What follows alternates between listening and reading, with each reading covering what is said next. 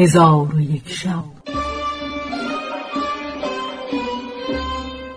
چون شب ششصد و شصت و چهارم برآمد،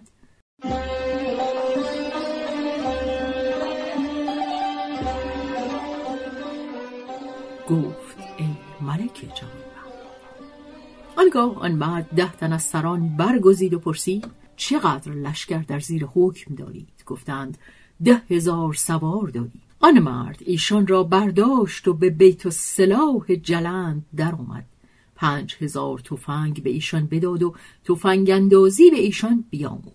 چون بامداد شد لشکر کفار آماده شدند و پیلان و وحشیان بداشتند و قریب با دلیران خود سوار شدند و صفهای خیشتن بیاراستند. سران کفار وحشیان و پیلان پیش راندند. آن مرد بانگ به تفنگ اندازان زد.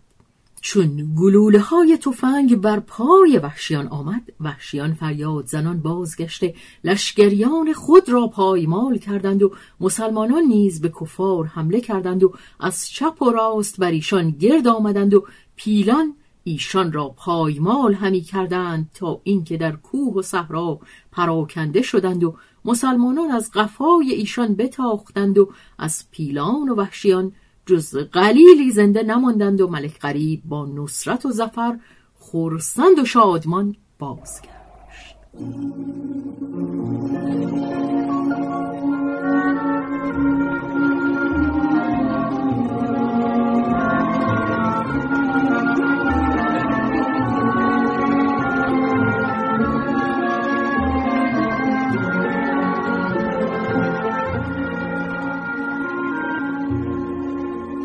چون بامداد شد غنیمت‌ها بخش کردند و پنج روز در آن مکان بنشستند.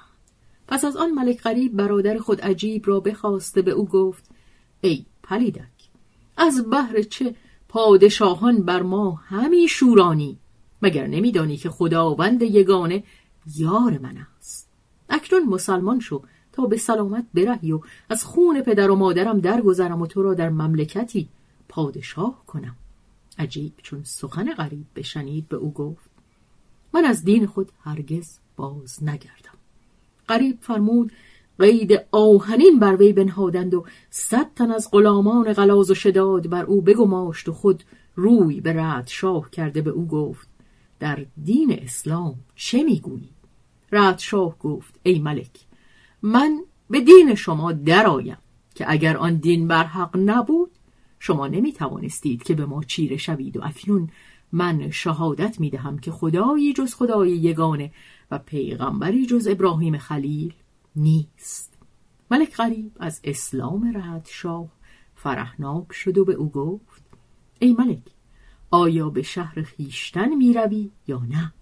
رعدشاه گفت ای ملک، من اگر به شهر پدرم بازگردم پدرم مرا بخواهد کشت که من از دین او به در شدم. ملک قریب گفت من با تو بیایم و تو را در آن سرزمین پادشاه گردانم. رعدشاه چون این سخن بشنید دست و پای او را ببوسید.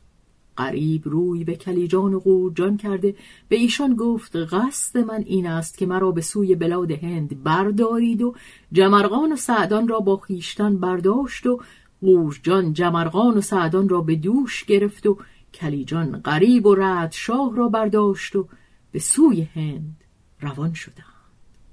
چون قصه به دینجا رسید بامداد شد و شهرزاد لب از داستان فرو بست.